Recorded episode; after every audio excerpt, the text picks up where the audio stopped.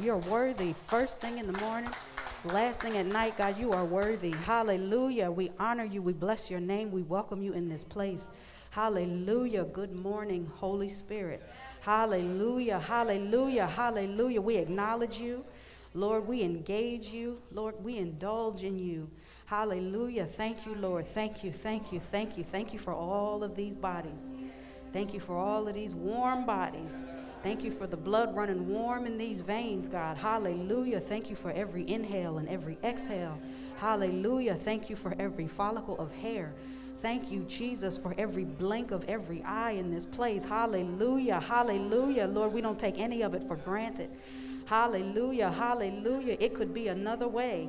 Hallelujah. But you saw fit to lift us and raise us up another day, God, and we are grateful. Hallelujah. We remember when it was another way. Hallelujah. Anybody remember when you couldn't get up on your own?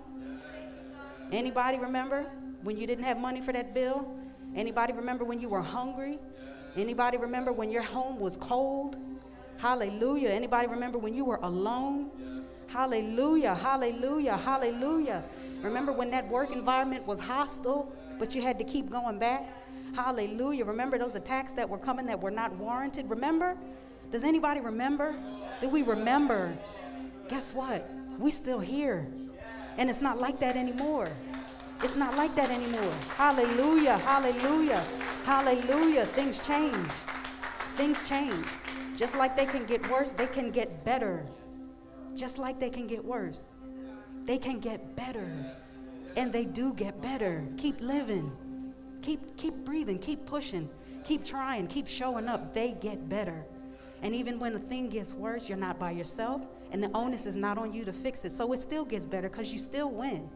Hallelujah. We still win. We still win. We still have victory. Hallelujah. Hallelujah. Hallelujah. Hallelujah. What one act in history, somebody tell me, scream it out. What one act in history gave us victory?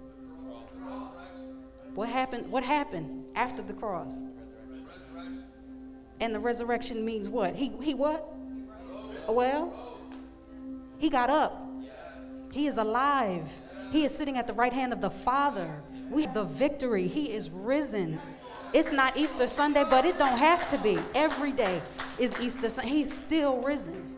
He didn't lay back down. He didn't go back in that grave, in that tomb. He didn't, he didn't go back. He's still alive. He's still risen. He still is the victory, and He is still giving you the victory. He is still giving us the victory. He is still offering us the victory. We just have to take it, we just have to accept it. So this morning, we're going to do what He did. We're going to come alive because we are alive. We're going to come alive. We're going to come alive. So this is what I need everybody to, to get it in you right now. This song that we're about to sing got a little energy to it. Okay? And since everybody is breathing, everybody is up, and everybody is present, and everybody is visible, we are going to celebrate the fact that He is, is risen, that He is alive, and that we are alive in Him and because of Him. Y'all ready to come alive? Everybody, we ready to come alive? All right, well, let's come alive, come alive, come alive. Hallelujah, hallelujah. Can y'all clap with us? Clap, the move, the dance, the sing, celebrate. What I see. Hallelujah. Do you see what I see? Do you see the flash of thunder? Something stirring six feet under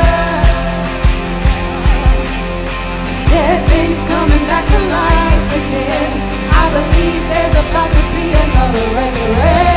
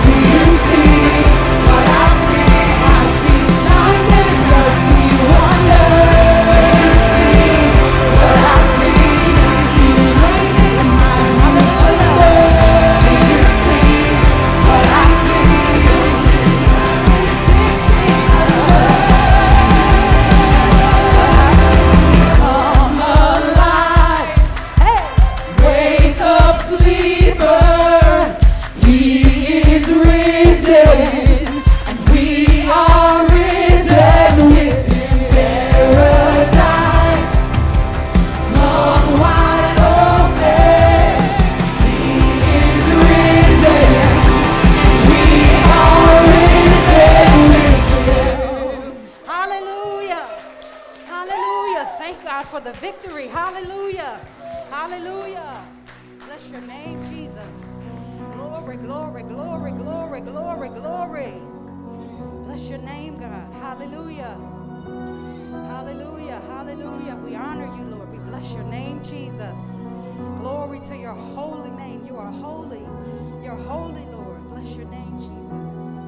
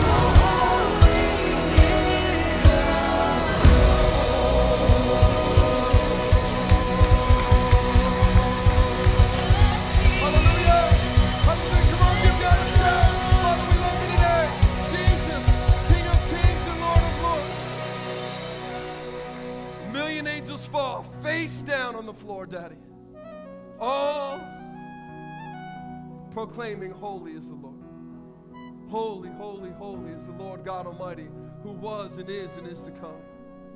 Daddy, the whole earth is filled with your glory. Let this room be filled with your glory. Let our lives be filled with your glory, Daddy. Jesus, we love you. We need you. We're crying out to you today. I thank you that because you were raised from the dead, no weapon formed against us shall prosper in the name of Jesus. We, we praise you that you were risen and seated at the right hand of God the Father Almighty, and we're given the name above every name. At the name of Jesus, every knee shall bow, every tongue confess that you're the King. Cancer has to say you're the King. COVID has to say you're the King. Depression has to say you're the King. Addiction has to say you're the King. Oppression has to say say, You're the king. Loneliness has to say, You're the king. Suicidal thoughts has to say, You're the king. There is not one thing over which you are not the king. We bless you. We bless you, we bless you, we bless you. Bless the name. Bless the Lord, oh my soul. Come on, church. Speak to your soul today. Say, soul, get stirred up today. Soul, stop being silent. Soul, we can't stop praising and we got to praise his name. So, today I will bless the Lord with all my soul. Jesus, come and be welcome in this place. Holy Spirit, do what only you can do. Move in power. Set people free glorify your name. Let your kingdom reign. Let your kingdom come, Father. Let your will be done in our lives today. Come on, church. What a moment that could be. Can we just take a moment and say internally to God, ourselves, Father, have your way in me today? Just take a moment. Father, have, a way, have your way in me. Let your kingdom come in my life today. I hold nothing back. I'm willing to go all in with you.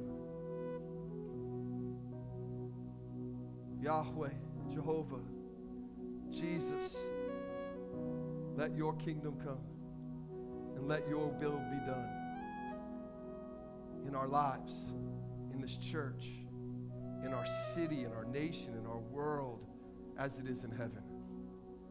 We believe it's not on our goodness but everything is based in yours. So, with faith today, we can easily say amen to these things. So, in faith, we say, So be it. Amen and amen and amen. Come on, can we give God one more shout of glory? One more praise for who He is? Lord, we love you. Let's join in with the angels. Hallelujah. Woo! Oh. Oh. I don't know about you. I, I, love, I love what we just sang this morning. I love the proclamation. Do you know when you worship, it's a proclamation. It's a, it's a heart confession. It's not just rhyme uh, and rhythm. It, it's not just words and prose set to a beat. It, it's a proclamation, a prayer, a confession of who God is. Today, we, we profess that He is resurrected. We don't serve a dead philosophy. Like, we're not trying to just get a good religious work out of life. Man, we serve a living Savior. He's in the world today. I love what Shayla said. He didn't go backwards, He is constantly moving forward. How good is our God? How good is our God? And today, I don't know where you are with Him, but can I really encourage you to trust in the goodness of our God and trust that you will see the goodness of God in the land of the living. I know where I know if you know Jesus, you'll see him in the land of heaven. But that's really not the question this morning because many of us have a lot, lot more tread on the tires. Come on, we've got a long journey ahead. The question isn't, are we going to see him in the land of heaven? Because that was done at the cross. The question is, will we see his goodness in the land of the living? That's how good our God is that it's not an either or with our God, it's an and both. You will see Him, the goodness of heaven, and you will see His goodness in the land of the living. I'm believing that for you today. I don't know what you're going through, But I know this the same Jesus that rose from the dead is the same Jesus that can intervene in your circumstance as well. And He wants to because He loves you. And so do we. We are really thankful that you're here this morning. We're grateful that you got up and decided to be a part of community today, decided to come in and be a part of family today. And so, if this is your first or second time here at Connect, welcome. It's so good to have you today. Thanks for being a part of it. It's great to have you as our guest today. We hope that you pray and prayerfully consider making this your home. And because there's some really cool people in this room. There's some really cool people who are in this room, but there's really cool people at this church. And we look, we, we want to, we really do, we say it all the time, we want to learn how to do life together. Because if we're honest, we don't do life together very well as a people. But that's what church is. How can we actually carry each other's burdens? How do we stand next to each other and fight for someone's healing? How do we stand together in faith, even when we may not know their name, but know that God knows their name? And we stand in faith for that person. That's doing life together. That's what church is all about. And it's not about the songs that we sing, it's about the one we sing them to. And his name's Jesus. And so today, I'm really glad that you're here, not just to be here, but so that you can encounter him today. So as you're being seated, can you just take a moment, as, co- uh, as comfortable as you can be, to give somebody next to you a high five, a fist pump, an air fist pump. Just say hi to somebody, get to know them for a moment, get out of your seat for a second. It's okay. Your seat will be saved. Just go walk back, say hi to somebody. Mm.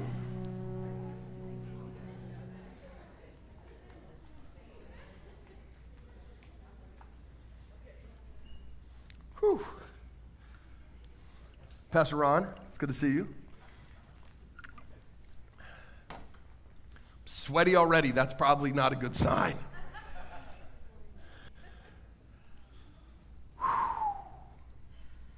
That concept gets me, church, every time. A million angels fall face down on the floor. You know, last week we talked about how the angels sing holy to the one who they don't benefit from. They, they talk to the Lamb about the Lamb of God, his salvation, who they can't be saved from. They don't do it to receive anything from him, they do it because of his, simply who he is. What an amazing thought process. For all of eternity, millions of angels will bow down and say, Holy, worthy is the Lamb, for no other reason other than because he is. Wow, what could we learn from that? If we could set our spirit free to just say, God, I'm not going to just praise you because of what you do for me. I'm simply going to praise you for who you are. What a God we serve. Talk about serving community just before we hop into the word. Uh, give a shout out to yesterday, our uh, Thy Come food truck went back out again, serving community, serving food. It was awesome. We served, uh, wait, we, it was chicken and waffles. Come on, chicken, that, like, it can't be bad when it's chicken and waffles. It's fantastic. We served so many people. And the best news 21 people made decisions for Jesus yesterday. 21 people in New Jersey. Like, this ain't the Bible Belt. It's not the South. It's 21 of your neighbors, your friends, people you brought. They came to know Jesus. And people ask me all the time is the, ch- is the truck about building the church? No, it's about actually introducing people to Jesus. Man, if they find a church, wherever they find the church, let them go to the church that they feel like God can grow them in. I'd love them to come to Connect, but at the end of the day, it's not a mechanism, it's not a tool of promotion, it's a mechanism of love. How can we love people in our world? So if you served or prayed or give, thank you. You're making a difference in our world. You're really making a difference. Thank you. Are you guys ready for the word this morning? Because I'm ready. Uh, this is if you since you brought your Bible, can you open it with me to Luke chapter 23?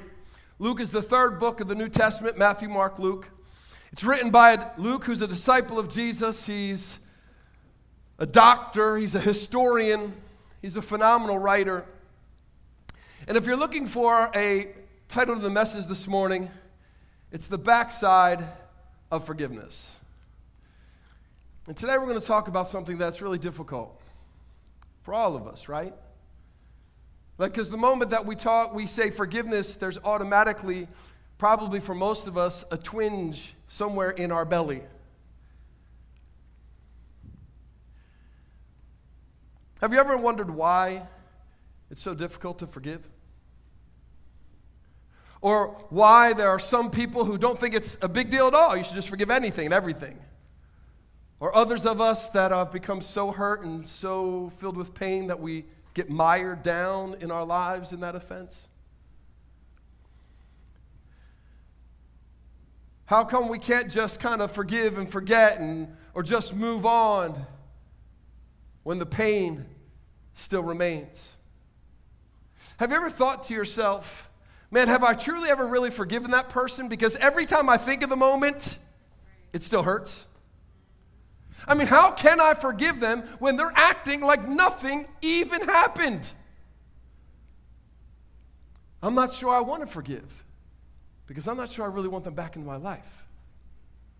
I mean, I understand the theology of forgiveness, but why is the working out of it in my real life in a real way so difficult all the time?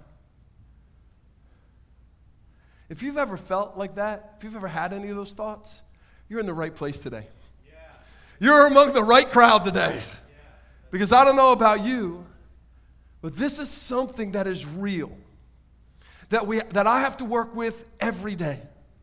This is not a sometime, occasionally, once in a while kind of moment. Forgiveness is something that is real, that affects me, it hurts me every day.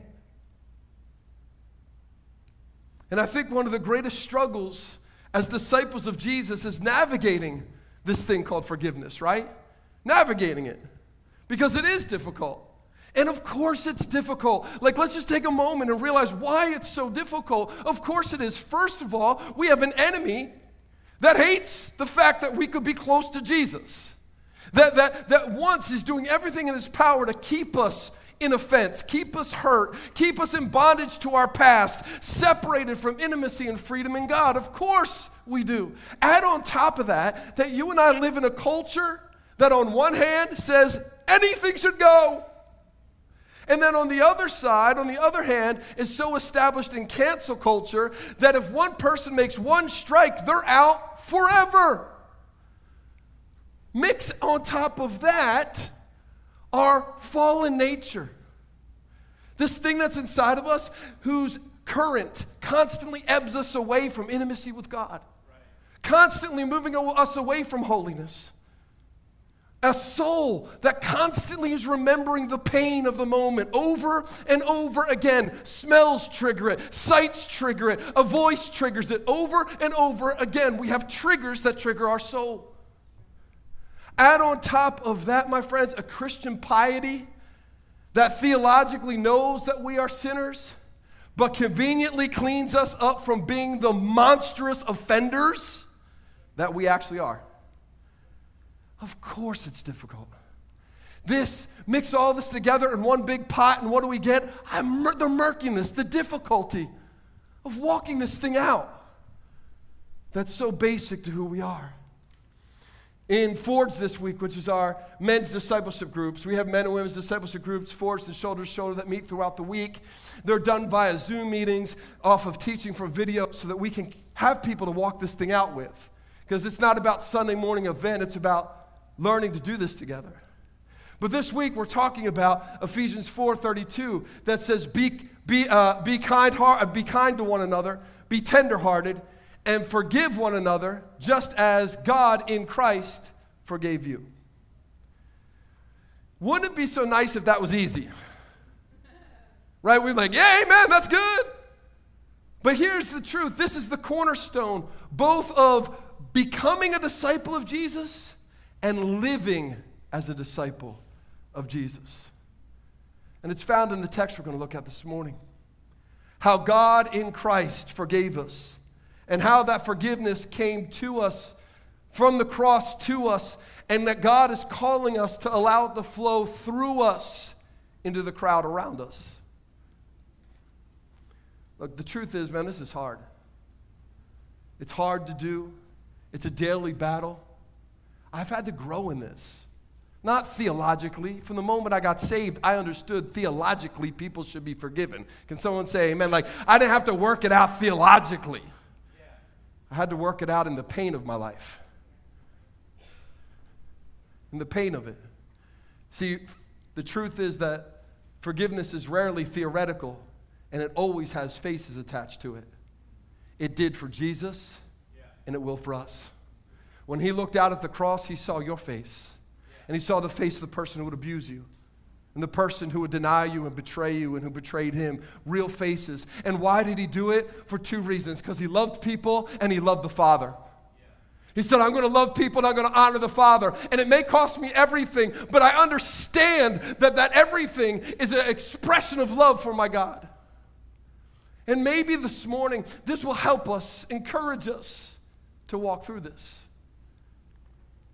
Just two verses this morning, and verses you probably know really well. Luke 23 33 says this And when they came to the place that is called the, uh, called the skull, there they crucified him, and the criminals, one on his right and one on his left. And Jesus cried out and said, Father, forgive them, for they know not what they do. We know that he was not simply talking to the two people on his right and left. We know he wasn't just talking to the Roman soldiers that had nailed him to the cross. We know he wasn't just talking to the crowd that had just a few moments before cheered, Crucify him. Those words echo down through cor- the, the time, uh, the corridors of time and space to you and I today, so that we could say amen. Because over us, He is saying, Father, forgive them, forgive them. I see their faces, forgive them. I know what they've done, forgive them. And we say, Hallelujah, because those words come to us. I think the beautiful thing about Jesus is that Jesus walked in forgiveness before the cross, during the event of the cross, and even after the cross. And yet, in this moment in our lives, we tend to only see the front side of forgiveness here, how it applies to us. And we miss the beauty and the challenge that it presents to us as we walk this life out with others in forgiveness so that we can glorify the one who gave it to us. Because, my friend, there's not just simply a front side to forgiveness, there's a backside to it as well. In, in, in one of my Old Testament classes in, in seminary, uh, one of my Old Testament professors, he said this the only book in the Old Testament that is inspired is Amos. And I was like, you got to explain. And he said, eh, because, uh, because Amos is the only book that shows God as a God of grace. Every other book in the Old Testament shows God as a God of judgment. And because we have to view the Old Testament through the cross, and we know that Jesus is grace, and the cross is about grace, the only book then in the Old Testament that shows the real God is Amos. And everybody was like, Yeah, that's good. And I was like, Whoop! No, um, excuse me, sir. There are two sides to the cross there is grace on one side and judgment on the other. Come on, if there's no judgment, then there's nothing for grace to cover. There's no purpose of grace. The sacrifice is meaningless. Come on, church, this is the truth, right? Jesus didn't just die on the cross to forgive us as an act of grace. God poured out his wrath onto Jesus as an act of His holiness. So, what we have to understand is when we talk about forgiveness, that holiness and forgiveness are forever tied together. The truth is, the front side of the cross of forgiveness is this abundance of grace that flows and overflows onto us. It's what forgiveness means to us, how it affects us, uh, how it closes the gap of intimacy between me and God, how it deals with my shame and my brokenness and my condemnation, how it gives me salvation and it opens up the door of heaven for me. That's the front side of the cross that we love to talk about and live in. But on the backside of forgiveness, the backside of the cross is the holiness of God. The reason there needed to be a forgiveness event and not just a move on, move past, move forward moment is because of the holiness of God. And the holiness of God, my friends, is the ground for the why behind the how we as people of faith see and work with forgiveness towards people. It's that forgiveness and the walking it out that is a holy act. We actually are acting holy when we walk out forgiveness. Why? Because it's a reflection of God. It's a reflection of Jesus, it's a reflection of our King to the world that they don't see on a regular basis. It's part of us being a disciple of Jesus. It's why Peter tells us in 1 Peter 1:16 to be holy because God is holy. Walking out forgiveness is part of being holy in our lives. The front side is how God interacts with us in giving us forgiveness. But the back side is how we walk, how we interact with God because of forgiveness. Because we've been forgiven, how do we interact with God? That's the back side of the of forgiveness of the cross. It's how we allow His holiness to form how we forgive others and how we bless Him in doing it. I think the challenge is for us, and this is where I struggled a lot uh, early on as uh, an early believer in my life. I think for many of us, we probably struggle here. The challenge is that I think as a people, when it comes to forgiveness, we have taken forgiveness, re- reconciliation, and restoration and lump them all together into one big pot. We made them all the same thing. Like, if you forgive somebody, then you got to be best buddies again. It's all the same, right? And if you're not best buddies, then you haven't forgiven. We've thrown them all into the same pot. And that's what gets crazy. Not understanding that they are part of a process of freedom, of peace, of unity, of holiness. They're a, process, a part of the process of that. That comes both from the love of God for us and it influences how we love God back. Their part, can I just say it? That process is part of loving Him. It's part of loving Him. And doesn't the Bible tell us in Matthew 22 37? It's a part of loving Him with everything we've got all of our heart, all of our soul, all of our mind, with everything that got hurt and everything that's been betrayed. Isn't that the first and greatest commandment? And then they tie it together. Jesus says, it's just not even being loving God, it's actually understanding that part of loving Him is loving others. With the same type of love that you and I got. I'm not saying it's easy, it's just the call of discipleship. Come on, picking up my cross and following Jesus is not easy, but it is holy. It is not easy, but it is life. It is not easy, but it's peaceful. It is not easy, but there's hope in it. Like, this isn't easy. Come on, church, not easy, but this is where life is. So, out of who he is comes this process of forgiveness and reconciliation and restoration that is an expression of love and holiness. But because our soul, stay with me, our soul has memories. Your soul has memories, it remembers. And if we're honest with ourselves, we have probably developed more memories with the hurt of the offense than we have established memories of the love of God in our life. That's why, if in these moments our soul gets scared, we get scared. I'm like, I, I got a thousand, God, I'm going to raise my hand. I've got a thousand reasons why I'm not going through this. Because we are scared and our soul begins to look for ways out. If you've ever looked for a loophole in forgiveness, join the crowd. You're human. You've got a pulse. Good on you.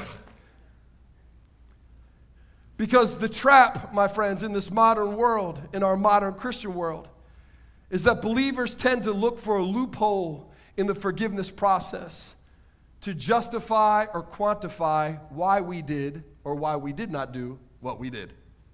We're like, yeah, but you got to understand. Like, I'm, I'm all about forgiveness. Come on, somebody. But, but you know, I mean, I, I, I did all this, but where our soul looks for loopholes. But disciples embrace that they are called to walk in the holiness of the forgiveness process. Called, we are called to walk in the holiness of it. The reality is, though, our souls love loopholes. Man, they're looking for the escape clause to holiness. All the time. What's my escape clause to holiness? It's like in the Santa Clause. If you ever watched the Santa Clause movie, he's like, uh, Did you put on the suit? Yep, then you became Santa. Our soul is like, um, You did the crime? Come on, somebody. You do the time. That's the loophole. Pastor Danielle, Pastor D put together this top 10 list of the reasons why we don't forgive, we don't want to forgive. So I'm going to do it David Letterman style. Come on, I'm going to go old school. Top 10 reasons why we don't like to forgive. Number 10, we have been hurt by others in the same, uh, in, in the past who have committed the same offense. I don't want to do it again. Number nine, we see ourselves as better than our offenders. Pride. Number eight, oh, someone just nudged their neighbor. Uh, number eight, we've stopped valuing the relationship after the offense. Number seven, we don't want the person to hurt us again, which leads to number six, we want to hurt the person. Come on. Number five, why we don't forgive. It's easier to feel anger in unforgiveness than it is to feel the pain of the process of forgiveness. Number four, we want to control the situation, and withholding forgiveness is power. Number three, we think to forgive is to say that the offense wasn't hurtful. Number two, we think forgiveness lets people off the hook. And the number one reason we don't want to forgive is because we don't really believe they deserve it anyway. That's a Letterman throw right there. Loopholes. I just read 10 of them, and I'm sure our soul said amen to at least one of them. The truth is, though, that these loopholes are created through culture and not truth. They're created and reinforced by the, the, the, culture we grew up in, or that we are living in, or that we surround ourselves in. When people around us say things like, well, there's some things that can't be forgiven. Family is the exception. You just have to forgive and forget. You just have to move on. Culture, culture, culture, tradition. But we see this in the Bible. In Matthew chapter 18, Peter comes to Jesus and he, says, Hey, Jesus, how many times do I have to forgive? Seven times? And Peter thought he was being really generous because culture and tradition said you only had to uh, uh, uh forgive your offender three times. After that, they're out of luck. Jesus said, Peter, you've been around me this whole time, you still don't get it. I'm not telling you seven times, I'm telling you seven times 70. He's not saying 490 times. He's saying, keep doing it over and over. The heartbeat of God is forgiveness and forgiveness and forgiveness and forgiveness. Come on. He was trying to navigate forgiveness through his cultural perspective when Jesus was challenging him as a disciple to actually realize he was called to kingdom truth.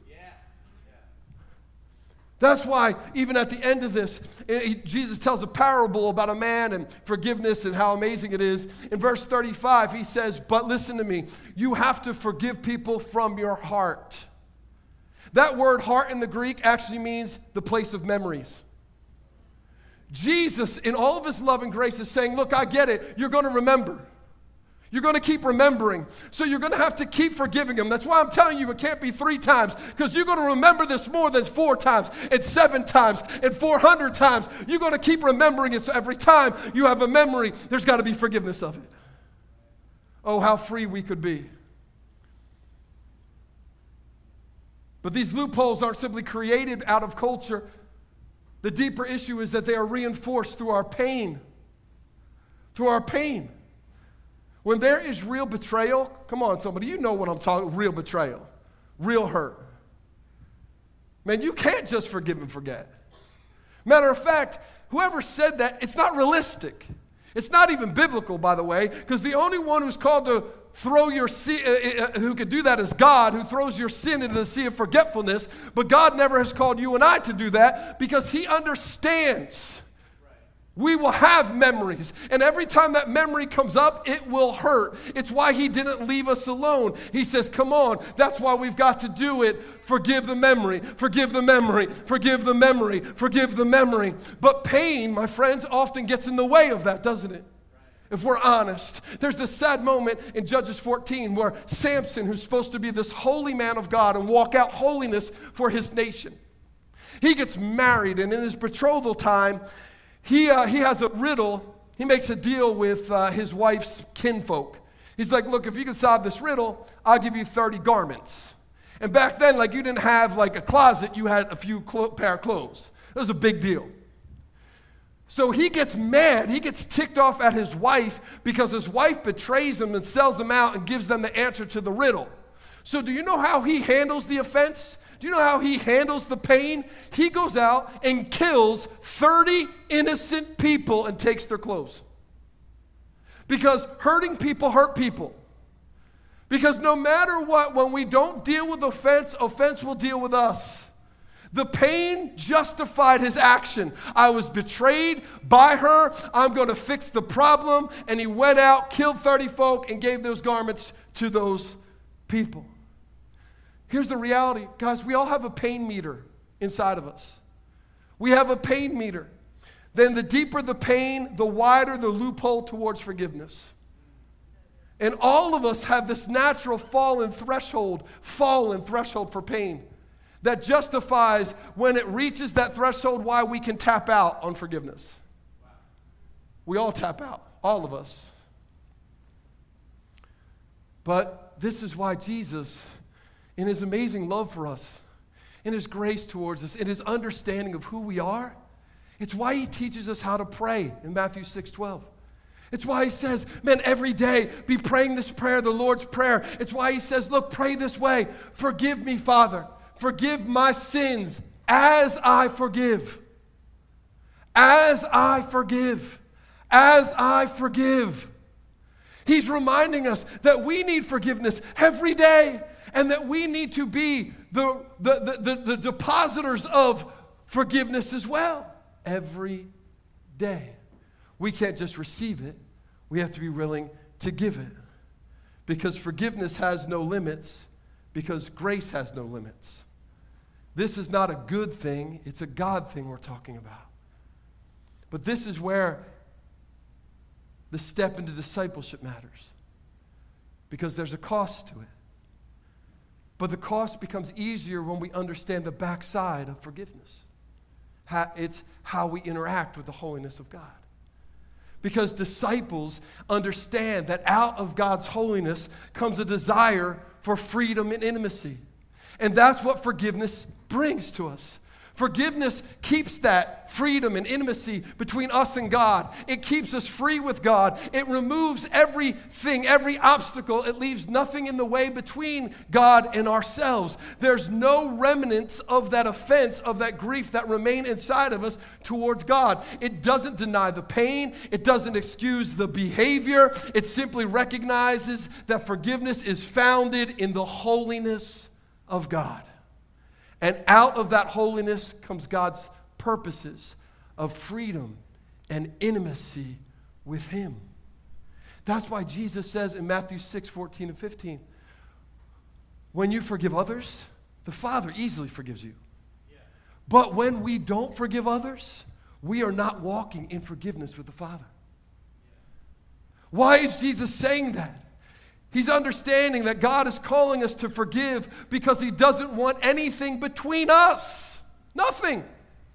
Because here's the reality, and this is something that's challenging and it's hard to say, it's hard to grapple with, but unforgiveness is sin. Un- I don't want to admit it. I wish I could justify it, but unforgiveness is sin. And sin is a separator. It separates us from intimacy and freedom with God. It's a separator. You know it is. It's why the per- you're separated from the person who's offended you. It's a separator. And this is when our soul, this is where our soul, it tends to rise up in these moments and say things like this. It says, But I didn't do anything wrong in this situation. But I didn't do anything wrong in this. Why is it sin? I didn't do anything wrong in this situation. That may be true but you're also not doing anything right with this situation. One is a sin of commission, the other is a sin of omission. Commission is doing something that I shouldn't be doing. Omission is not doing what God has called me to do. Sin's a separator. Unforgiveness is sin. And God knows when that is left unchecked, it gives the foothold to the devil in our life. And that left unchecked will squeeze the life out of us. It's like the, the snake that slithered into the carpenter shop and in so doing slithered over the handsaw. And, and he felt a tinge of pain. And when he felt the tinge of pain, he bit into the saw and curled his body around it. And as he squeezed the saw, he felt more pain. And in reaction to that pain, he squeezed the saw more and more and more until he squeezed the life out of himself. And that's what we can do with unforgiveness. Man, we bite the offense and we squeeze it because we feel the pain. And then the pain comes and we squeeze it more and more and more till the spiritual life is squeezed out of us. Our spiritual intimacy with God, our spiritual intimacy with brothers and sisters, our serious spiritual intimacy, if holiness is squeezed right out of us. I love what C.S. Lewis says about forgiveness. He says, forgiving does not mean excusing. I love that. Because we don't need to excuse the behavior of the person to forgive the person. Because the truth is here's the truth that forgiveness doesn't have anything to do with their behavior, but has everything to do with our behavior towards God. It's about our relationship with Him. Seeing, uh, seeing forgiveness as a reflection of how we live out holiness in our life. My friends, this is a heart issue. It's a hard issue. This is us with Him. Forgiveness is always on us, it's never about someone else, it's not dependent on another. There's this beautiful moment in John chapter 20 that you may be familiar with. After Jesus is raised from the dead, he, uh, Thomas, do you remember the story? Thomas doubts. He's like, unless I see the scars, I'm not going to believe. So think about this for just a moment.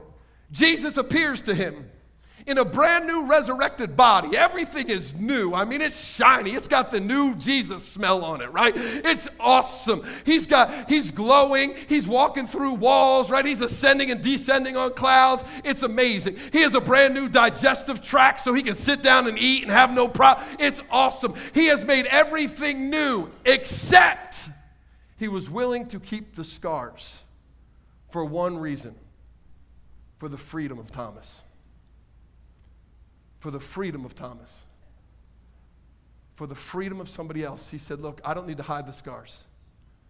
They're there, but I want to let you know that they're not going to keep me from you. I'm going to extend them to you because love costs. There's a cost to this thing called love. And that's what forgiveness is.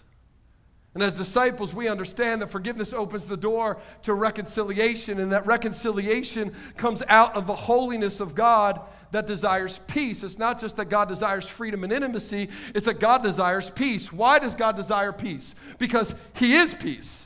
Matter of fact, it's one of His names, it's who He is. He is Yahweh Shalom, Jehovah Shalom. God is peace.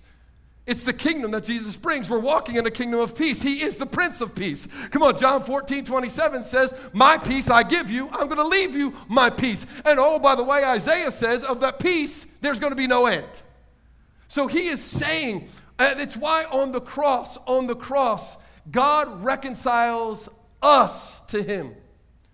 Us. He reconciles us. Colossians 1:20 says we didn't reconcile ourselves to God, God reconciled us to Him. How did He do it? By making peace, by shedding His blood on the cross. On the cross, He created an opportunity for us to be at peace with Him. Not because we deserved it, because the backside of the cross proved we didn't, because the backside of the cross poured out the judgment that was due us onto Him. He did it simply for one reason because He loves you and He loves the Father. The reality is, my friends, this desire for reconciliation comes from this place of realizing how important peace is to God. How much it's important to Him. How it is such a part of who He is. Not just what He wants, who He is. So much so that he gave his only son to establish it for us. The truth is, when it comes to establishing peace, it's on us. It's on us. Paul says in 2 Corinthians 5:18 that God has called you and I as disciples to be ministers of reconciliation. And as ministers of reconciliation, Romans 12, 18 says, as far as it depends on you and I, we are meant to live at peace with one another. Now, sometimes it does not depend on you. Come on. Sometimes there cannot be peace. But as long as it depends on you and I, we are to reconcile inside of ourselves so that there's an opportunity for peace. What does that mean? That I hold no hostilities towards the one who was hostile to me. I hold no grudges against the one who offended me. I remove all the clutter of hurt and continually submit the pain of the issue to Jesus over and over and over again. Why? So that I can give the possibility of restoration. So there could be a possibility of restoration. It's on me to declutter what's in me. So there's a possibility. Jesus shows this great example of this in an often misunderstood verse in Matthew 21. Jesus goes in and he cleanses the temple. And you may know some of the story. He walks in and he flips the money changers tables over and he, he uses a whip. He chases people who are selling animals out. And he's just, there, there's this amazing moment of Jesus' fury. And we sometimes misunderstand why. The reason why he was doing that is because there were things in the way of people finding forgiveness and being restored to a right relationship with God. See, these people were selling tainted uh, offerings. They were selling wounded animals, which actually negated the sacrifice itself, which means the people who paid that for that couldn't be forgiven. They were unable to walk in the restoration of God. So the holiness of Jesus demanded that there be something decluttered so that people could find forgiveness, people could find hope, people could find restoration again. When I'm talking about this moment, I'm not talking about people. I'm talking about the things that you and, lot, you and I have allowed in our own temple that could keep people from experiencing forgiveness and restoration if they come. Oh God, how many things I have in my temple. That clutter. How many money changing tables I've set up that rob people from forgiveness and justified my actions. Pride and arrogance and fear and unhealed hurt and maybe a little bit of a desire for them to feel the pain that they gave me. Oh, that's in, that's in all of us. But it's not for them to declutter it, it's for us. It's in our temple. It's what God gave us to be holy. And finally, my friends, if we're willing to do that, we as disciples can understand that God's desire is for unity in his community. Because God is a God of unity. Everything in the Bible is about unity, restoring the broken to one, those who are lost coming home, the, the lost sheep finding a shepherd. Come on. He is unity and community. He is three in one. He is the Trinity. He created us in community. He created his bride for unity in community. He, he's longing for his, his fallen world to be restored into the restoration process. It's why Jesus in John 17, his prayer, his prayer to God as he's leaving, as he's getting ready to go to the cross, he says this God, make them one as you and I are one. Here's my heart as I'm leaving, as I'm being arrested, as I'm going to the cross. Daddy, here's my cry. Make them one because it's the heartbeat of God. Lost relationships restored for us with Him and us with them. However, here's the caveat. Here's what makes it difficult to navigate this part. Because this is the only part of the forgiveness process we cannot do alone.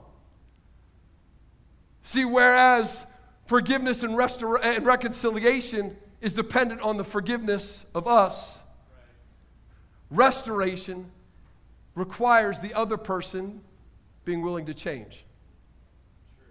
Being willing to change. It's like at the cross. Holiness is the only ground upon which restoration can be founded. It's why it requires repentance. Like it's not just enough to say to God, I'm sorry. The Bible tells us we have to repent. Repentance is coming to God and saying, Man, I'm stupid. I messed up. Please forgive me. And then turning around and walking in a different direction. It takes a change in the way that we walk out life. It requires a change. As a disciple of Jesus, I can't come to him, get forgiven, and keep walking the same way that I walked before. I have to turn around and walk in God's direction with God as he's walking out. That's what repentance looks like. So when we understand this process, the reality is forgiveness deals with, with sin on a personal and spiritual level. Reconciliation deals with sin on a judicial level. That means we hold no punishment for the sinner. Just like Jesus, as our high priest, took our sin to forgive us of our sin and left no wrath for you and I, there is no wrath from us to the offender. But restoration deals with sin on a relational level. It's what degree of relationship is possible now, if any at all. God's desire, my friends, is unity in community. But the real question sometimes is is that really possible? Sometimes it is, and sometimes it isn't. See, the issue is when someone is living in disagreement to God's truth, disagreement to what holiness and wholeness looks like, there's no room for unity. I can't come in agreement, into agreement with someone who does not agree with God on what is holy. Because I can't agree that that is a foundation for my life. Therefore, there's no possibility at that moment for restoration. Why? Because the Bible tells us not to be unequally yoked. We can't actually walk in unity when one person, think about that, if one oxen is walking in one direction and the other oxen that is yoked together is walking in the other direction, both of them will strangle themselves. God wants agreement. There's power in agreement. But agreement must be founded in the one who died on the cross. It cannot come from the crowd around the cross. I know in my own life Hey, I'm preaching this. I'm not preaching. This is to me. So I, you're, you're, you get to read my journal today. This is just me with God working out issues. Because if I'm honest, there are people I didn't want to restore life with. Come on. Have you been hurt, been betrayed by people like, I'm good without them? I'm good without them. But then when you allowed God to do that work, man, there, there have been times that I've learned such amazing things about myself in the middle of it about people in the middle of it, about the beauty of God in the middle of it. But then there's people, there are people that I so desperately, desperately, desperately want to be restored to.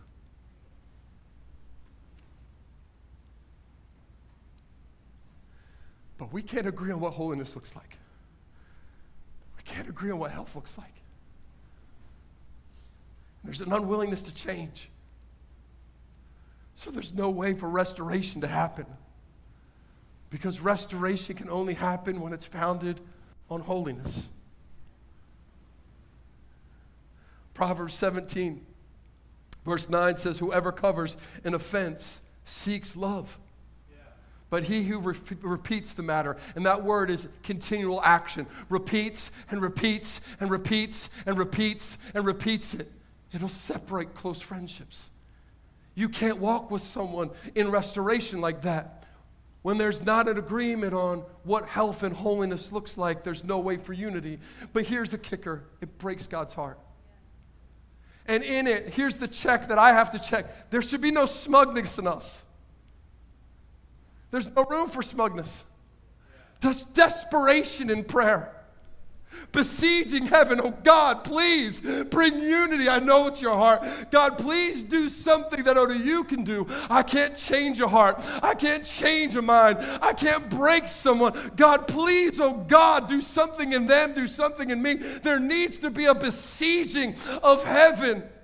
Because if we're okay sitting without unity, it's somewhere inside there's a pride that says, I'm good and they're not. I've got it together and they're messed up. God's cool with me and He's not cool with them. We are missing the point that it is breaking the Father's heart that there's no unity in community. When we talk about other churches, when we, when we text and we, and we do social media about other Christians, we are breaking the Father's heart.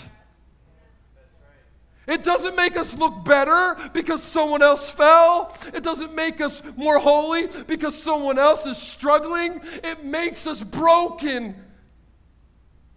It's there's the backside of this thing. And it's who he is. And the truth is, not every relationship can be restored. But every relationship should be wrapped in forgiveness and reconciliation because that's on us.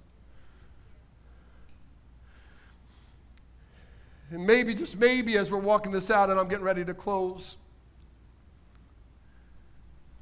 but can I encourage you? If you're on this side and you've been like trying to restore and it doesn't work, I want to encourage you. We might need to consider the words of Paul in 1 Corinthians 10 12 that says, If you think you're standing firm, be careful you don't fall. I think the truth is there are a lot of Christians, a lot of us in, in, in this world today that are walking in the forgiveness and reconciliation with God, but are not walking in the restoration of God because we are not walking in repentance. Because if there is no repentance, there is no restoration. Oh, we, we'll get from Him what He gives us, which is forgiveness. We'll get from Him what He gives us, which is reconciliation, nothing between us. But at the end of the day, there's a coldness, there's a distance between ourselves and God because we're not walking in the direction of God in repentance. The truth is, God's greatest commandment is to love Him and to love others with that love. Love and forgiveness can't exist outside of one another. If we love Him, we must forgive them. Doesn't mean we need to be restored. Doesn't mean they are back in our life at the same level they always have been before. That's a different message for a different day. But if we love Him, we must forgive. If we won't forgive them, then we're not actively walking in love with Him. And that's where the breakdown is. Because we are allowing the breakdown between us and them to become a breakdown between us and Him. Why is forgiveness important? Because we are allowing the breakdown between us and them to become a breakdown between us and Him. maybe aspiring to forgive. Danielle said this to me the other day. She said, maybe aspiring to forgive is the wrong goal. Maybe aspiring to love should be the goal, and forgiveness will be the result. If our only reason for forgiving is Jesus, that's the only reason we need. Father, forgive them. They know not what they do. We cannot live only in the grace that flows from the front side of the cross and refuse the holiness that flows from the back. To love is to forgive. Love the Lord your God with everything you got. And with that love, turn it outward and love others. Nothing I spoke about today is easy. And everything I spoke about today is wrapped in pain. How do I know? Because it was wrapped in love and pain and sacrifice and choice and holiness and hurt and freedom and peace and unity all wrapped together in the same thing.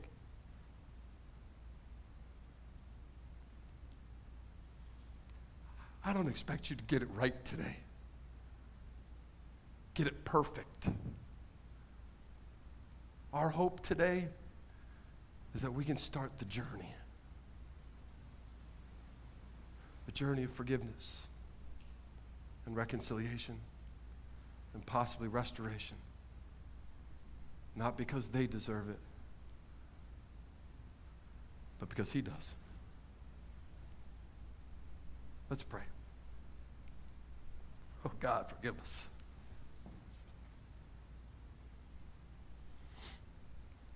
Oh, God, forgive us. Oh, God, forgive us. Forgive us. Forgive us. God, forgive us. Forgive us for the pride. Forgive us. Forgive us for the times we've justified. Forgive us for the times we've quantified, Lord God. Why? Forgive us for our smugness. Help us in our hurt. Jesus, we cry out to you. We can't do this alone.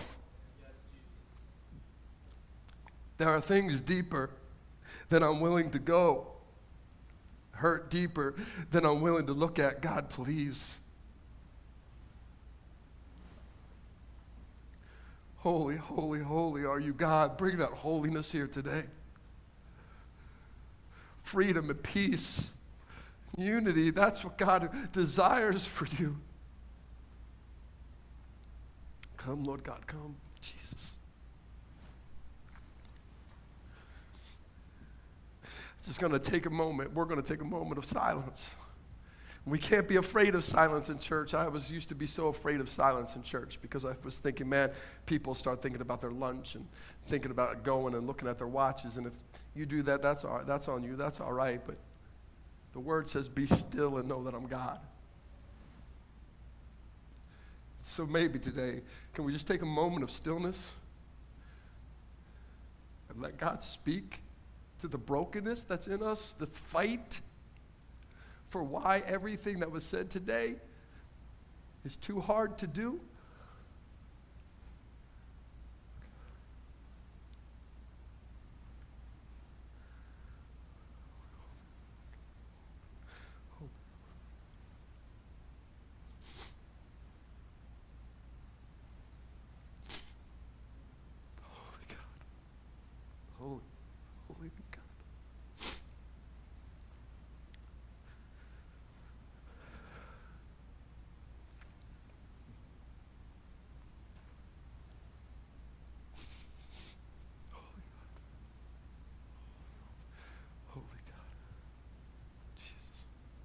Jesus, forgive us. Forgive us, God.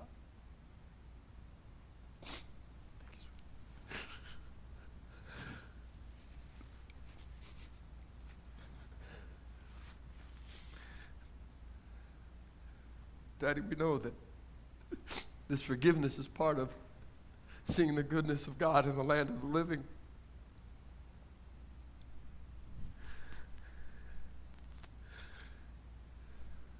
we can't change others' hearts, but we can change our heart towards you. So, my friends, I'm, we're going to just pray out loud in a second. And I'm really going to ask you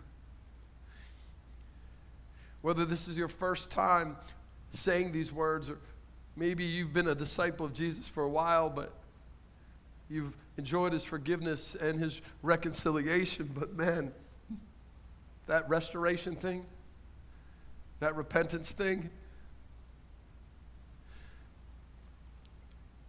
We need to get it right today. And I'm just going to ask, we're just going to pray this God, I give you my whole heart, right? We're just, that's all we're going to say. Pray, God, I give you my whole heart.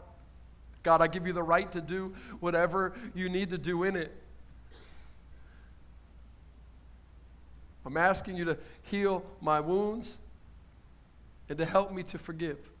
That's what we're going to pray. So I'm going to invite you to pray with me out loud. Realize you're not alone in this room. There's power when we pray it together. So if that's what you're longing for today, if that's in your spirit, just pray this with me. Just say, Dear Lord Jesus, I'm giving you my whole heart today. I'm holding nothing back. Forgive me for my smugness, for my sinfulness. Help me, Jesus, to forgive those that I have not forgiven. Forgive me for not forgiving those I have not forgiven. Fill me with your spirit Heal my wounded heart. I give you full permission to go deeper than ever before, to uncover what needs to be uncovered, to bring things out of the darkness and into the light. For I choose you. I choose to love you with everything I have. In Jesus' name, amen and amen and amen.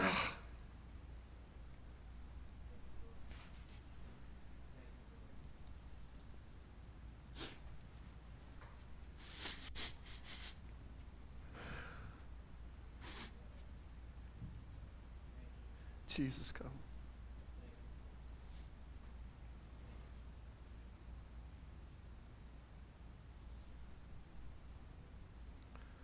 Holy, holy, holy.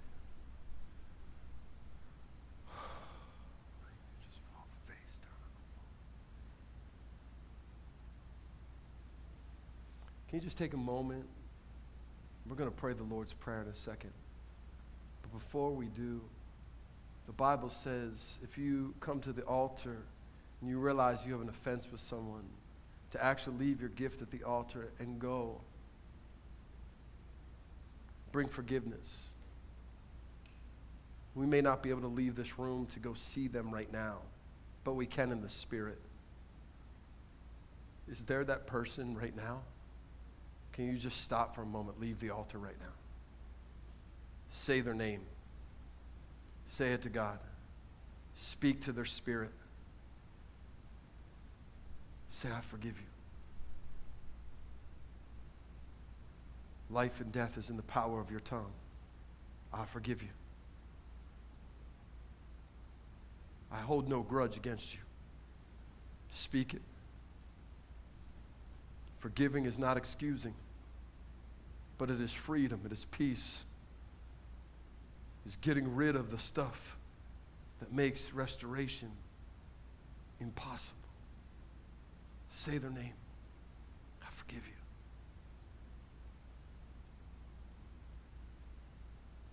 I leave it right here. I'm leaving it at the altar. I'm leaving it at the altar. Offense, you have no power over me. Devil, you've been lying to me for so long. You've got no power. I denounce your lies.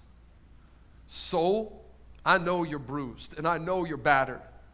But I believe that my God is Jehovah Rapha. He is the God that heals, and I know that He can actually come and turn my mourning into dancing. He, he can actually uh, take a broken reed and make it live again. He, he can take a desert and bring water into the midst of it. He can take a rock and bring water out of it. That speak to your soul and say, I know that you've been battered. I know that you've been bruised, but my God is a healer. I speak healing over that brokenness. I speak healing over that abuse. I speak healing over that offense. I speak healing over those years and years and years and years of being disappointed time and time and time again when you had hope for that person and you hoped that the relationship would be restored and it was broken again and again and again and again and you reached your 491st time and you said no more no more. I speak peace and healing over that wound in the name of jesus that father that walked out. Come on that person that molested you that that best friend who betrayed you. Come on that's spouse that walked away from you, I speak healing in the name of Jesus over that.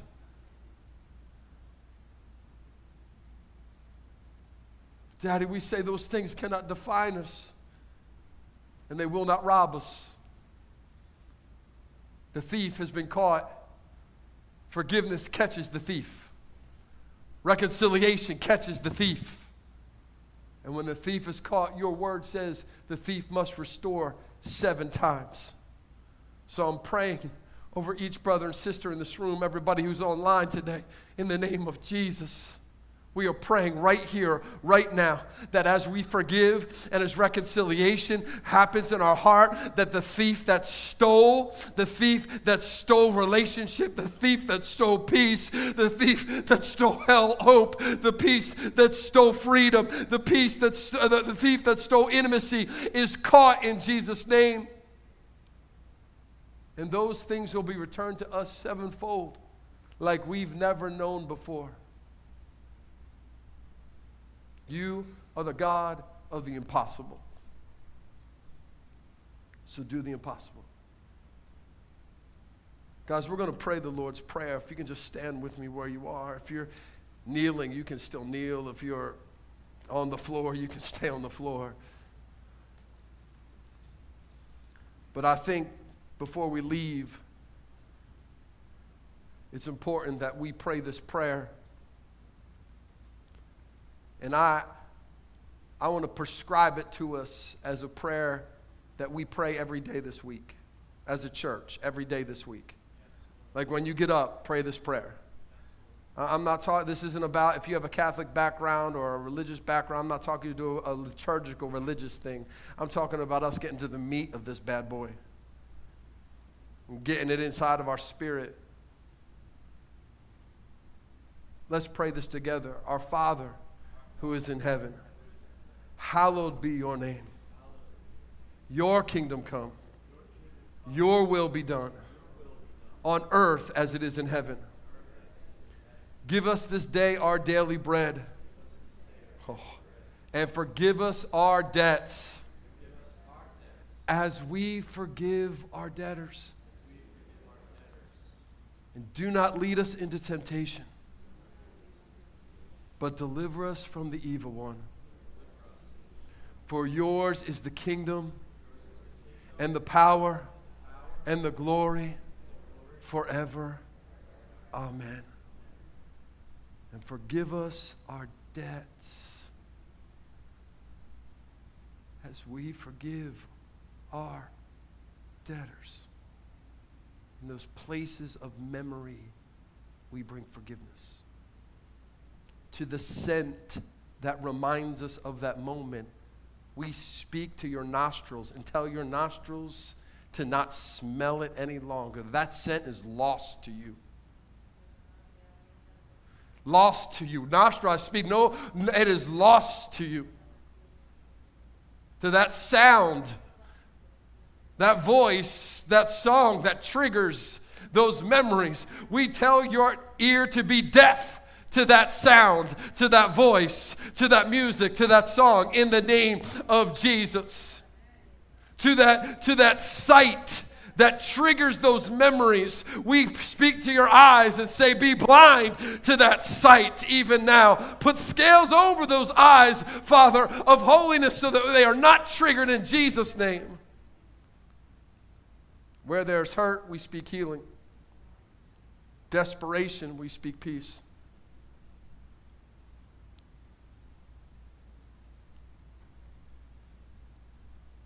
Unwillingness, we speak brokenness. Let your kingdom come.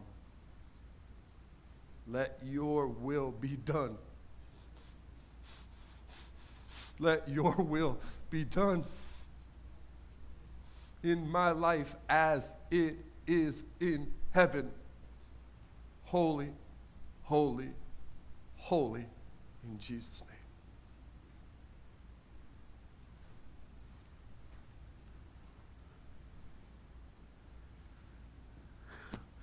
I was going to have Pastor Ron come up and give offering. We're, we're just not at that place. So this is what we're going to do. Pastor Ron, hang on to that offering message because I know we'll need it. I'm going to ask you to give. Here's the offering message. There are envelopes around you. There's a QR code. You can put your phone on it. If it's not up on the screen, it's on the things. Giving matters here. Giving matters. In the summer, giving matters. In the winters, giving matters. We can't do this alone, and we can't do it without you. When you give, see the people around you, including the people on this stage, it matters. Sometimes love hurts and it costs. So please give.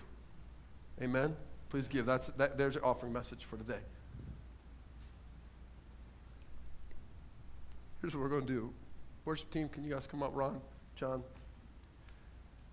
Um, I, we're just going to open the stage. The, we're going to open this place as an altar. Service is done. God bless you. May the Lord bless you. May his face shine upon you. May you walk in his power every day of your life. May you understand his goodness and his mercy. in just a second. If you want to go, we love you. Thank you for being here today. Come back next week, bring a friend. There's freedom in this house. What we talked about today, there's freedom in this house. It ain't easy, but there's freedom in this house. Thank God. Thank God that He wants freedom. We're going to open up the altar. We have some pastors, they'll be around if you want them to pray with you, or if you just want to kneel down and be with God and deal with some business for a while with you and God, it's open. Father, right now, as we end the service, we are not asking you to end your presence here. We know that there's been hurt and pain, and we know that forgiveness is hard. And we know what it costs you, and we know what it's weighing on us. And so I pray for every person who stays and every person who goes, every person who kneels and every person who drives. I pray today that whether they're kneeling or driving, that you minister in their heart that Holy Spirit, you go with us in power today. That you uncover the things that we've covered up. That you cause us to look in areas, in closets of our life and of our heart that we haven't looked in for years upon years, God. I pray for the balm of Gilead, the, the Holy Spirit to rain down in our lives to bring health and wholeness and completion, to bring us health Move in only the ways that you can move. We choose you. Jesus, we choose you. We choose you in Jesus' name. God bless you, church. Altar is open, so is the lobby. But if God, if the Spirit has moved on your heart in this service, don't leave without doing some business with God first.